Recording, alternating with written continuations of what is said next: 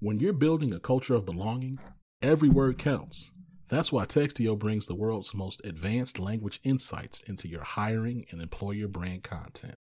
Our industry leading approach to artificial intelligence and machine learning provides the tools needed to find more diverse candidates. In short, Textio builds more equitable workspaces, guiding businesses and writing more inclusive job posts. And we're building on that success by bringing even more products to the market for all people who share our belief that language matters. Words have power, and at Textio, we harness that power to increase the access and availability of value driven work for everyone.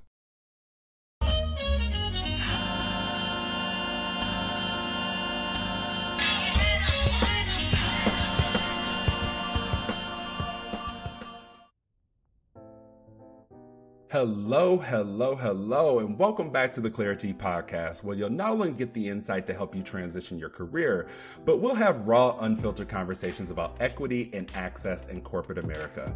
I'm your host, Tristan Layfield of Career Clarity Solutions, formerly Layfield Resume Consulting. And today, I have the honor of having Dr. Clyde Barnett III on the podcast. So, Dr. Clyde Barnett III is the founder and executive director of Discover Without Barriers. Um, which is an education. Let me start that over. Dr. Clyde Barnett III is the founder and executive director of Discover Without Barriers, an education and leadership consulting company. As a consultant, he directs qualitative research projects for K 12 schools, colleges, and universities, and government agencies while providing leadership development and professional learning. As an educator, Dr. Barnett serves as a faculty member and director of the undergraduate leadership program in the Department of Leadership and Counseling at Eastern Michigan University. And Dr. Barnett's experiences in education have positioned him to work towards transformative change, and he hopes to influence such change through teaching agency and advocacy, centering student and community voices, and enacting equitable policies and practices. So, welcome to the show, Clyde, or should I say, Dr. Barnett. Oh, please. oh, please. Uh, so well, thank you for re- having me. And and that sounds that sounds a lot more interesting than uh, what actually happens on a day to day for me. look, look, he, he he playing coy right now. Okay. Oh so, no. let, let, let me tell y'all a little bit. And right. Let me tell y'all let me tell y'all a little bit about how we know each other. So, uh, Dr. Barnett and I um, are actually best friends. So, we met, what, 2014, 2013? Um, yeah. um, and we have been friends ever since. And so, we sit here, we chop it up all the time on the bullshit that corporate America has going on, the bullshit that higher education has going on. And so when I thought about this podcast, I was like, there's no better person to bring on to read these places than my best friend. Like this is just, this is just perfect. So um, I appreciate you coming on the podcast, friend. Well, thank you for having me. Let's cut up. Let's cut Let, up. Let's cut it up. let's cut it up. Okay, so I like to always start with a couple of questions just to get the the sort of thought processes flowing, and and we sort of like to keep it a little standard across all of the guests here. So mm-hmm. the first question I have for you is a fill in the blank question, right? Which is mm-hmm. the state of higher ed job market right now is blank. What is that? Ooh, I have like five expletives. Um, so, Say them all. A hot ass mess, cumbersome, um, lacking, behind, right? Like, I mean, you could just kind of take your pick. I don't know if this was a multiple choice question, but I made it one. Look, that is okay. We're gonna take all those answers. So, so why do you feel that way? What, what, what sort of informs those opinions? Well, you know, you mentioned so I do this research and work across all these spaces, and what is pretty prominent, especially this semester as we mostly return back um, to an in-person format, is this desire to rush back to everything that we were doing prior to March 2020. Um, mm. And so, you know, many of us, you know, and I'm, I'm thinking about like the, the activists and scholars and, you know, other practitioners that have known that this is a hot mess well before the pandemic. Um, but the pandemic has further revealed for people who maybe weren't so aware of how jacked up things were that think this doesn't work for us. Like this format doesn't work for us. It doesn't work for students. It doesn't work for staff. And it certainly doesn't work for those seeking employment at, you know, these thousands of colleges that we have across the United States. Um, and so we've got this this cumbersome process, this desire to rush back to something that wasn't working well for us, um, while also competing with people making you know big offers and accommodating our needs in ways that higher education just won't budge. You know, we want to be in person. This this you know anti Zoom meetings, the, the the lack of flexibility, it's really holding up progress, and and it's it's kind of moving backwards. You know, we have students that work full time and have, you know, families and things. And so in some ways, this virtual format provided some flexibility that they just simply didn't have prior to the pandemic. And for whatever reason, that pisses us off. you know, so we want to be able to control, we want to be able to control people and tell them how they should learn and what's best for them while also preaching equity. So it's like, is it Uchi Wally or is it one Mike? If if we if we're thinking about equity, which is what people need, and, and the responding to what people need, then how are we not doing that and taking away opportunities that are most flexible to them? Ooh, go the hell off then. Yeah. From what I've heard and what I've seen with a lot of people in higher education, I completely agree. It's a hot ass mess. I've had more people in higher education come to me trying to exit than trying to find uh, advancement opportunities in the space. Um, and I think that mm-hmm. really speaks to where the higher ed job market is right now. Yes, there may be opportunities out there, but many people are not taking them up on those opportunities because higher ed wants to revert back to quote unquote normal whatever right. that is, whatever that right? was, and, and, and, a normal that already wasn't working. So why are we reverting mm-hmm. back when this was an opportunity for innovation, an opportunity Absolutely. for creativity, right? Um, so yeah, I 100% agree. Now, even though you know the job market in higher ed is a complete shit show, what tips would you have for people who are trying to find jobs in higher education right now right? Mm-hmm. so you found you found multiple jobs in higher education. You've been on the job search before in this space. What do you what tips do you have for mm-hmm. people who are sort of in that area? I would say ask a lot of questions and do a lot of research. So the first thing that comes to mind is you know the the murder and execution of george floyd that happened during the pandemic that for whatever reason, rippled through everybody. You know, we had this racial awake. It, it, seems like every you know five years when white people catch up, it's a way, it's a racial awakening. When many of us know that this is not new, and so mm-hmm. now all these companies have this commitment to diversity, equity, inclusion, and they've got their statements, and they've got the three black people that go to their school on the website, right? Ask questions about how, yeah, the three ask questions about how they actually responded to this situation on their campuses or wherever you're because some some you know institutions are in this this hybrid and co-op format. Like you know think about the format of the institution you're applying at and how they actually intangible action steps responded to the needs of their community. So it did faculty members get you know release time for mental health and wellness did we check in with the needs and desires of students? How are they tending to what you, even if you think about, you know, you, got lots of options right now. So mm-hmm. if corporate spaces are offering certain packages for the same job and the same amount of work, then how are you using and leveraging that in your negotiations and your conversations in the higher ed space? So there's there's a lot of opportunities um, to really bring forth and, and get what you need out of these positions because there you can kind of spit and hit a job. You know, people are leaving left. You mentioned it. People are leaving left and right. You know, I think about the student affairs profession specifically. There's a whole mass exodus because mm-hmm. salaries are not moving, um, positions are not changing, and more work is being piled on. And so you're really in a position if this is work that is meaningful to you you're really in a position to get all that you need from these institutions in ways that they really kind of have to respond to. You know, they made all these promises. Where are they? So uh, that's that's my biggest piece of advice. Understand what it is that they've done, what they've committed to, and how they follow through on those things. Yeah, everybody talked a good game when that happened. Everybody came out with their statements Awesome. and you Yes. know, um, you know, added that that one minority or black person to their boards or to their hiring committees or to their hmm whatever. Um, but what other actual steps had they actually taken? Hold their feet to the fire and figure Yeah. out what's going on. I think it's going to really show people um, what that institution really does. Are they are they an institution about action, or are they institution about looking good, right? Um, and I think oftentimes we find in higher education that many of these institutions really just care about their reputation. They don't really care about the things that they say they care about. They're just doing it because it makes them look good, right? yeah, That's and we don't want bad press. We we would rather, you know, instead of doing instead of not doing bad, we just don't want to look bad, right? Like it's just Yeah, it just right. kind of it just Exactly. stays there.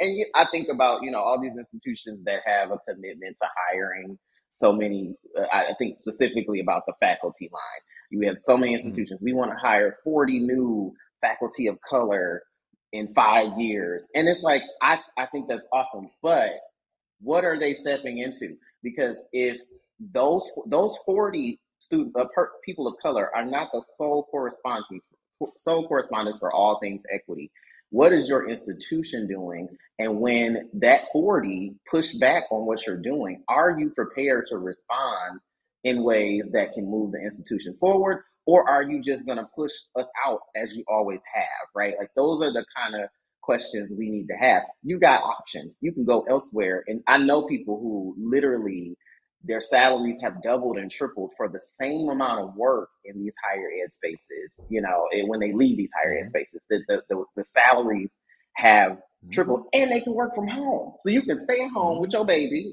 with your kids, with whatever you got, with your dog, whatever, your plants, whatever you got. You can stay at home in peace and not deal with you know the the uh, water fountain talk and you know the side comments and the awkward meeting where people don't want to talk and they don't want to say anything when they know things are problems and they come at you at the end and say I really appreciate your voice. I'm not bitter or Yep. anything, you know. just No, no, not at all. Not at all. That's never happened to you. no, I'm not speaking from any personal experience at all of that. No, but rather than deal with all of that, you have options now, and you have a lot of people that I talk to that enter higher ed. They have master's degrees, they have doctorates. You know, they've got student loan debt out the you know what. So, in thinking about that, people have to make the decisions that are best for them. And if institutions are not responding to that, you can go elsewhere. Yeah, You can go absolutely. elsewhere. One hundred percent. One hundred percent. You know those those commitments to hiring, you know, thirty new faculty of color and all that stuff. You know, it it really all is null and void if you bring those faculty into the same cultures that we've we've had inside of these spaces, right? Let's be real. What is higher education? Higher education has been an old boys club, an old white boys club. Right. Let's just be very Yep. real and call it what Let's it is. call it what it right? is. So, so if you're really going to try and create equitable spaces and be equitable in who you're hiring, you also need to provide resources and you need to shift your culture for them to be able to actually succeed. And you need to understand what you're doing. You're bringing in mm-hmm. diverse perspectives, which means these people are not going to deal with the bullshit that you currently are, are putting No. up with, right? That's not going to happen, which means that you should not be penalizing them for challenging mm-hmm. you. You should be looking at why they're challenging you and addressing those issues that, that are coming up. And I think, I think mm-hmm. oftentimes, once again, it's about looking good, right? The announcement of 30 new faculty of color is really great, but where's the announcement when all of them leave or all of them Right. because you are not supporting them or because their research is too black or their research is too this or or they're too radical or they're too they're too much mm-hmm. they're trying to create too much change right? Where's the article about that? Because that's really what tends to mm-hmm. happen when when they when they make these large overarching commitments but they don't change the institutional structure that they're bringing those people into right? Absolutely. And, and institutions have to really grapple with the role that they play and how screwed up everything is. How, I mean, you know, a big, I'm reading this book called uh, The College Dropout Scandal. And one of the things that this book makes plain is that if you look at our graduation rates across the United States from these colleges and universities, uh, it's it's a wonder they're still open, right? Like if if you got twenty thousand students on your campus and you're only graduating thirty percent of them, what is that saying? That and, and then what role are you playing in this trillion dollar student loan debt crisis that you only have 30% of your students graduated? How many of those students are leaving your institution, your institution, mm-hmm. without a mm-hmm. credential and debt? Mm-hmm. That's on you. That's on yeah. that's on the institution. So, you know, it, it's not personal. We have this, you know, we want to talk, you know, like I think about like white supremacy culture is all about niceness, right? They think that, mm-hmm. you know, you, you're not supposed to say certain things. No, we have to be really honest and exacting about what's happening and the outcomes of these institutions. And that's what those 40 faculty members would come in and do. They would be really mm-hmm. precise about the state of affairs. And if institutions aren't ready to hear that, then they're just going to leave. It's gonna, it's yeah. gonna, it's gonna, the cycle will, will continue. Simply put, 100%. And honestly, I, I, love that you said they sort of have to be honest about what role they play in that because at the end of the day, what role do you play? It's a predatory one, right? Because Absolutely. you're you're advertising that coming to school is going to uh, help you get better jobs, but yet you're only graduating 30% of people. And then let's go right. further into the data that let's go further into the data that universities don't keep um, on mm-hmm. what their alum are actually doing. How long does it take them to actually enter the workforce? Are they entering the workforce in the spaces that they studied in? How are you helping them enter the workforce? And oftentimes we don't see that data because co- universities really don't track it. And it's honestly, I firmly believe they don't track it simply because they know they aren't fulfilling fulfilling their promises. Absolutely. Right.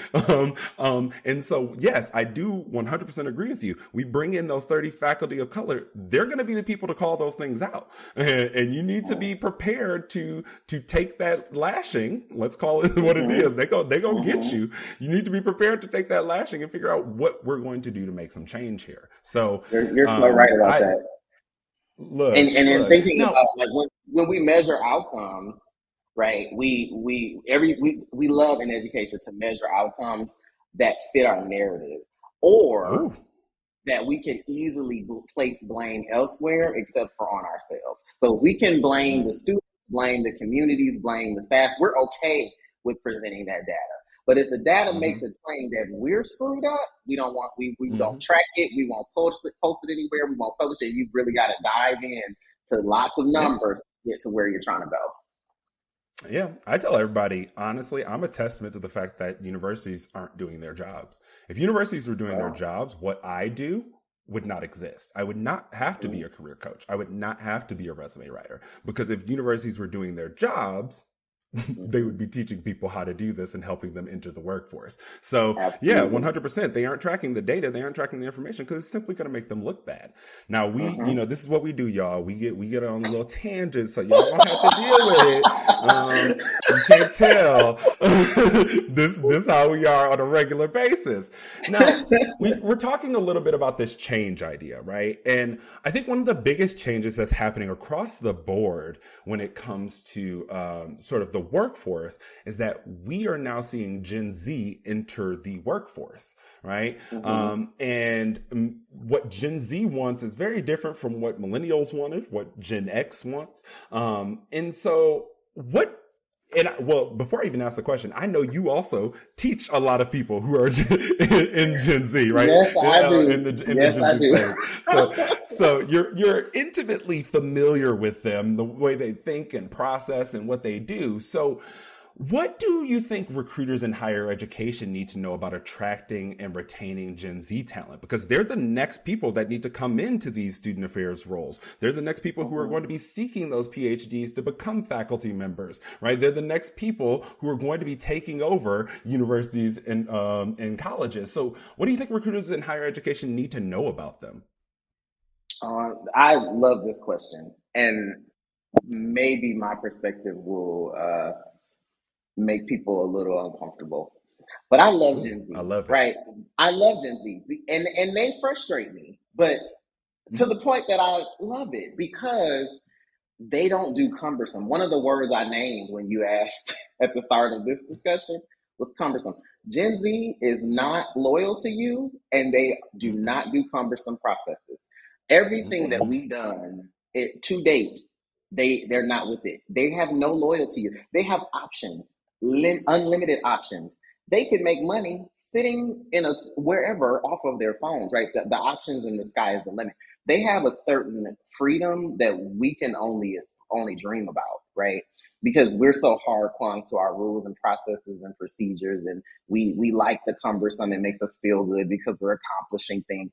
Gen Z does not care about that. So Nope. their head and their heart and their work has to talk.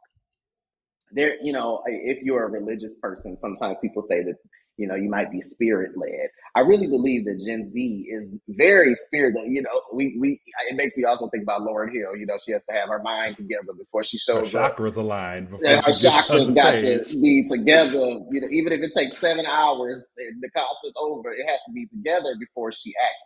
Gen Z is a lot like that in that what it has to make sense. Why is this the process? What? Who said this had to be the process? This whole thing is made up. Why can't we make up new rules? They are Captain Y, and I thought I was pretty. You know, I will ask why. Why? What is the point? Why are we doing this? Like that's Why? totally like that's totally my my question. But Gen Z has taken it next level. So even in the way that I assign things, I have to think about what is the application to their everyday life. The work that they do, it has to be meaningful. This, you know, a, a lot of people complained about. I'm thinking about um, uh, quote unquote essential workers. I, that could be a whole nother separate Ooh, let's not go episode but a lot of my students work in you know fast food or um, service or customer service or you know uh, sales reps etc that we deemed essential right and so I, I've anecdotally heard you know a lot of complaining about how fast food restaurants are slow how you know the stores are never stocked and how there's a shortage of this and a shortage and when you talk to them they're like i don't care about the job y'all don't care about me i don't care about this job give me my check, I'm going home. Right? So there's no vested interest in who they are. It's more so about control and compliance and, and getting them to be who we want them to be. Um, so I would say to recruitment managers, if you're just coming with your basic job description and you know your company has a bunch of statements but no action even if gen z is not able to name the things in the ways that you and i may be able to they, the way that they move is communicating to you that something is off with this place right Mhm. so you gotta have, gotta be prepared to answer all sorts of questions um, to reiterate things and to make it plain. And if you aren't able to answer those questions you need to examine your processes. I will use them as a litmus test on what's working well and what isn't. If we aspire to the type of freedom that i hear people talk about all the time i think that gen z will lead the way Ooh, there it goes. I love that because so many people have so many negative things to say about new generations every single time. We as millennials, Mhm. we got a ton of flack, right? Well, I was Um, just glad they- that they came up with because you know for the longest it's just been millennial, millennial, millennial, and I'm like millennials are approaching forty. Girl, are over. 40 at this point. Some of us are over 40. Yeah, yeah. like, like know, and I'm we are not kids not- anymore. We are not children. We were not born in 2001 or 2002. like, like we No. we've been out here for a little while. So I'm first glad that they got their own name finally.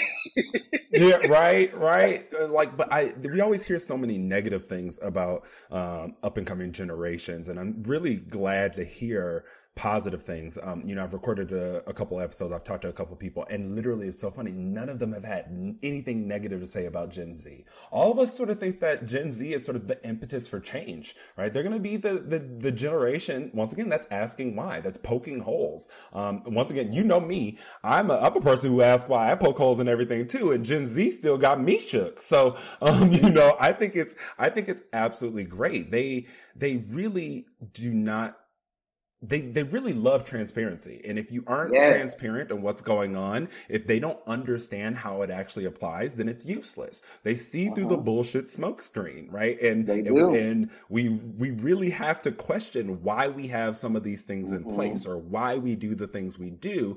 And we don't like to do that. And so gen z challenging us in that way i think is absolutely amazing. And we're going to see it across the board. And i think you know the industries including higher education that are incredibly slow to adapt, they're going to have a really hard time mm-hmm. getting this talent and retaining this talent. And when they do get the talent, having them actually do something for them because their cult, the cultures at these institutions are not about that either. So, um, yeah, I I completely agree. Use them at that as that litmus test to see and, what's not and working. I think that makes me think about even college enrollment. Like we've had, there's a steep decline, um, particularly for mm-hmm. Black students enrolling in college since the start of the pandemic. But you know what has also increased is in room enrollment at HBCUs.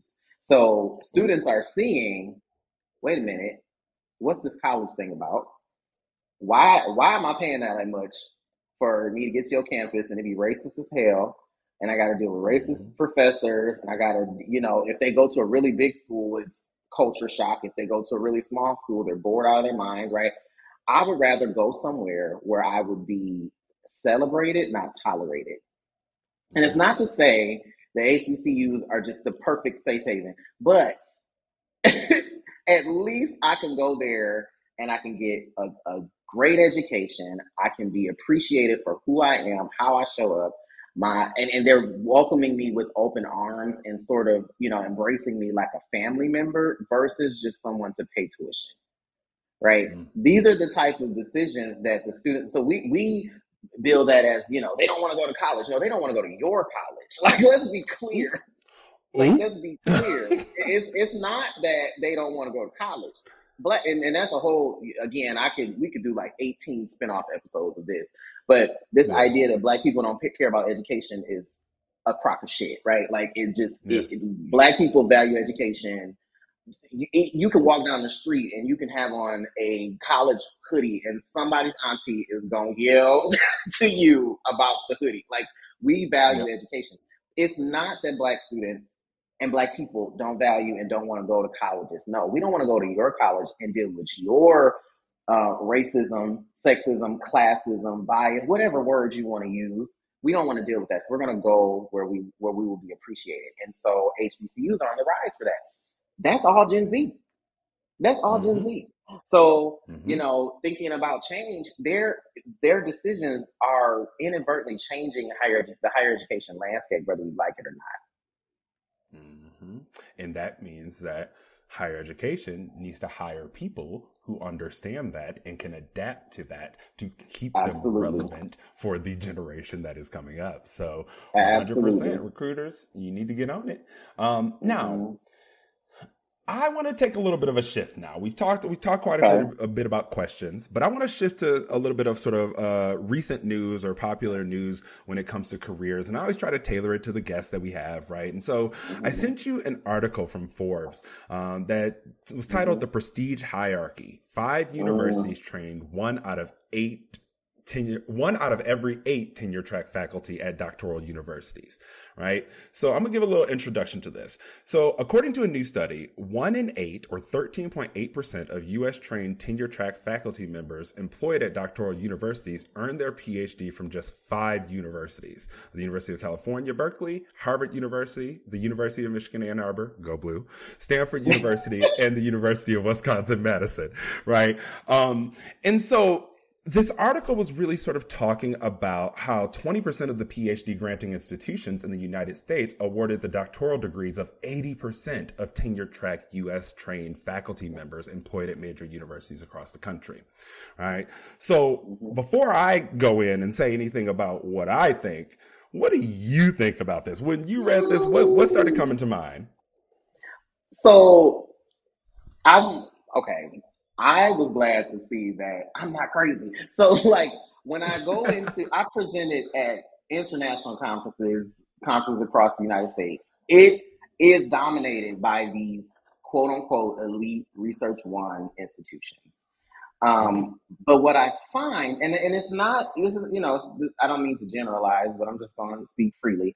What I find is that it's all heady, right? There's no, mm-hmm. there's all theory, there's no practice. There's no real connection. There's no real on the ground work. And so, you know, I think about where I, I got my doctorate from Eastern Michigan University. At one point, we were the largest producer of teachers in the United States. Like this was a huge teachers college. Um, Since then, things have changed dramatically, right? And when you look across all of these faculty positions, when you look at the postdoctoral fellowships, when you look at opportunities to travel to international conferences and study abroad, it is the same group all the time. Mm. If you go to UC, even if you are whack, like just whack whack, if you have a U of M or a UCLA or a University of Wisconsin Madison behind your name, you can float on by. You just can. It's the truth. And everyone knows it, which is why you have heard me say this a lot of times. When people come to me, I want to get my doctorate, I want to get my doctorate. And I'm like, okay, do your research. Don't just go pick up any random doctorate from any random place mm-hmm. because depending on your career goals, one, you might not even need it. But two, if you're trying to enter into, you know, these are these research one institutions with a doctoral degree from somewhere that's not accredited, uh, uh, not accredited. I'm sorry to break the news to you, it's not gonna happen. It's not Mm-mm. right. It's hard enough for people who go to accredited institutions that are research two, let alone non-accredited institutions. So that's something to think about. Um, but mm-hmm. it, that article was really, really uh, sort of affirming in some ways mm-hmm to know that everybody comes from these same places. But then what does that mean for education if everyone thinks the same? If we've got all these people coming from the same programs, where is the differences in perspectives? Where is the knowledge? And then also the elephant in the room is these universities do not recruit well black students. they don't mm-hmm. recruit black students. They'll have five black mm-hmm. students on campus. So I have made a decision in my career to go where we are. So I stay at the state comprehensive institutions, and I've worked at Research Ones. I've done it. I've seen it. I have partnerships with Research Ones. I know what happens there, but I also know that there is a larger concentration of Black students that will go to comprehensive and community colleges. I know that. Mm-hmm. And so, if all of us are aspiring to these same, you know, five institutions or whatever, then what does that mean for the students that go elsewhere? who is there to assist them, right? Um, yeah. So we've got to make those kind of we have to make those kind of choices in our careers because it's easy. Well, I, I say that loosely. It's easy to just go and aim for the elite places, but is it critical work? Right? Yeah. Is it work that's yeah. really going to move the needle? Those, those are the that those are the questions that I ask. I don't really get impressed by accolades. When I see someone is going mm. to Yale and they got a, a Spencer Fellowship, I'm like, duh. like that's what they. you went to you. Yale, girl. Like you what the hell did Yale. you expect? Like duh. Like I'm, I'm not impressed by that, you know. And then what support structures are in place for you? If you go to those places, they've got the funding. You don't have to work. I had to work the entire mm-hmm. time. I had two fellowships and still worked, right? So people are making those sort of negotiations, and the residual effects as students begin to measure themselves against those things, right? Even mm-hmm. employees, you know, if you got your your your credentials from a university that's not an R one, do you will you qualify to work at an R one? Right? Mm-hmm. People make those kind of negotiations all the time. They won't even apply at places like a U of M or a Madison, etc. When we need mm-hmm. your perspectives there too, you know. And so yeah. that article yeah. was was it, it, it kind of laid it just made it on plain for me in ways that yeah. I've been yelling about for you know a long time now. Yeah, yeah. It was it was a very interesting article for me because you know, they list those five institutions, and you know, I went to the University of Michigan Ann Arbor, love it to death, but you know, it got its own issues. Um, we know how hard it is to get into those five institutions for anybody, first and foremost. Right. But then, what does that mean for Black and Brown people, right? We right. know that's incredibly hard for for them to get into these organizations, and so if the majority of people are coming from the majority of tenure track faculty are coming from these five schools, we're automatically counting out Black and Brown people from these right. tenure track faculty roles immediately just based off of admission practices, right? Mm-hmm. Um, and the other thing that I thought you actually brought this up, right? It's not common for people to go to, um, you know, more or go work at more prestigious universities than where they per- received their doctoral degree. Absolutely. I think the article said, depending on the domain of study, anywhere from five to 23% of faculty employed at universities um, had were at more prestigious universities than their doctoral university. Mm-hmm. So only only 5 to 23%. So it's not something that happens often, which means we are not getting a diverse um, diverse opinion or thought when it comes to these things. Um, no. I also find it very interesting in this article that they they talked about the gender effects, which absolutely are 100% important. Mm-hmm. But one thing they never mentioned was race throughout this entire article and the well, impacts of that, which I found very very mm-hmm. interesting. But then they decide to make statements like professors who earn their graduate degrees from less prestigious schools leave the field more frequently than their peers who trained at more elite institutions. Mm-hmm. So so essentially what you're saying is those at regional historically black and r2 universities usually leave the field right? So that's what you're saying. That's what you're saying. And, while, and, also having, so, while also having initiatives to recruit 40 faculty of color over the next five years right? So you push them out it, right. Wait come back. Please wait come, come back. back but then we're going to treat you like shit because we think your degree isn't as prestigious as ours. So, yeah, I'm going to bring you in here, but now the faculty are just going to treat you like you don't know what you're doing, right? Um, it, another interesting concept, and I want to get your your take on this because we've been talking about sort of this diverse and academic thought, this diverse academic thought, right? Um, Mm-hmm. One of the things they talked about was sort of this idea of self hire, which is really um, faculty who are employed by their doctoral university after earning their degree. Um, they also call it academic inbreeding, which I found to be a very off putting. Yeah, I don't, yeah, I don't like it. That's really odd.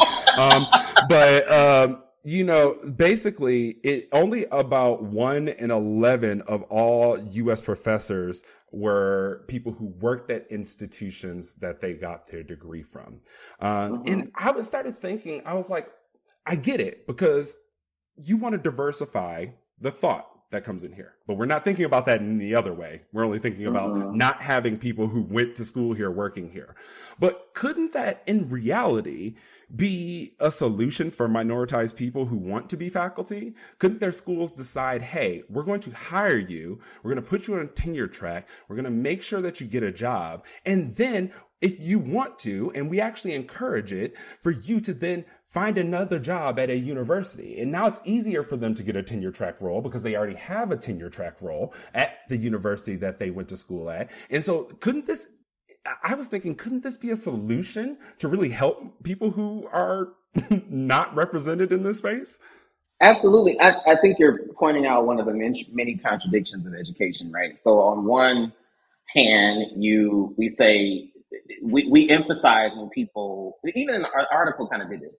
It, we emphasize mm-hmm. when people stay at the institutions they earn their doctorates from, but we don't pay a lot of attention to that 20% number making up 80%, uh, right? Like we just kind of quickly go yeah. by that, right? Like it is real yeah. quick.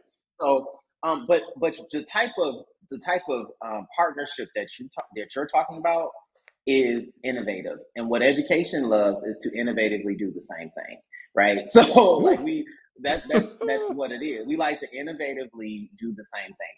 If someone has a vested interest in your institution, why not do everything that you can to keep them there? That mm-hmm. like why not? We work hard to keep students at our well, we could work harder to keep students at our institutions. Why don't we do the same thing for faculty and staff? Why why why is that so far fetched? You know, um, and then just the sort of uh, invested community um, aspects and and insight that that individual would have simply off their longevity you know, we could really rethink this whole partnership thing because there, why isn't mm-hmm. there a network? You know, why is it such a competition? If education is supposed to be open and accessible, then why are we pegging it as competition? We could have partnerships with these R1s that, you know, after a certain amount of years, we can open up lines to people in the state and we could be thought partners across, you know, all these public institutions across the United, across Michigan, right? Like we could think differently about this.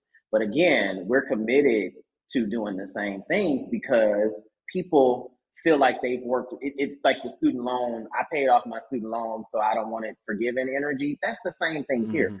I yeah. earned my tenure. I earned it. No one helped me, which is a lie, but no one helped mm-hmm. me get to where I'm at. So I don't, you know, I don't support all of these, you know, initiatives to usher in people if they if they want to. And this is I've been in meetings. If they want to get into these jobs and they need to publish in the top journals and and they need to think about ways to, to partner and network and do their service. And you look at their publications, they haven't published in 10 years. You still assigning the same article from 2012. like, like this mm-hmm. 10 years old. Like, what? This is why are you still Yeah. here? You know, Yeah. you still saying I- cultural competence after all these years. Nobody says this anymore. Anyway, I am dead. Yeah, it, it's just so interesting, and and it, the the whole idea of that whole self hire thing. I, like I said, I thought that could be a solution, but they they also specifically said in the article. The researchers also found that sitting faculty are more likely to be self hires, meaning that the people who've been here for years were people who went to this institution, got their degree from here, and then started working here. But now all of a sudden, we don't want to academically inbreed, Oh, right? Anymore. that's what I and who. I wonder why. That's what I experienced. So in my program, at the time uh, when I started picking a dissertation committee, and I'm looking at all of the faculty, many of them went to Eastern. But the message that I kept getting is you need to leave. One faculty member even said, not to my face, even said that I think he needs to leave and then come back to Eastern so he could see a different institution. I've been in education for a long time. Uh, he, this person has been at this institution, this one space for 23 years, right? Mhm. You, you've been here. So maybe you need to leave and get some different perspective.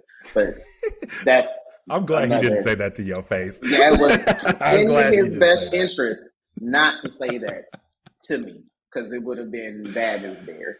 But um, another thing that that I wanted to to uh, bring up, so that was one aspect is that I was getting that same message from people Mhm. who did that, right? Like, so there's this sort of Mhm. gatekeeping. But the other thing is that's so fascinating. You mentioned that there's no naming of race.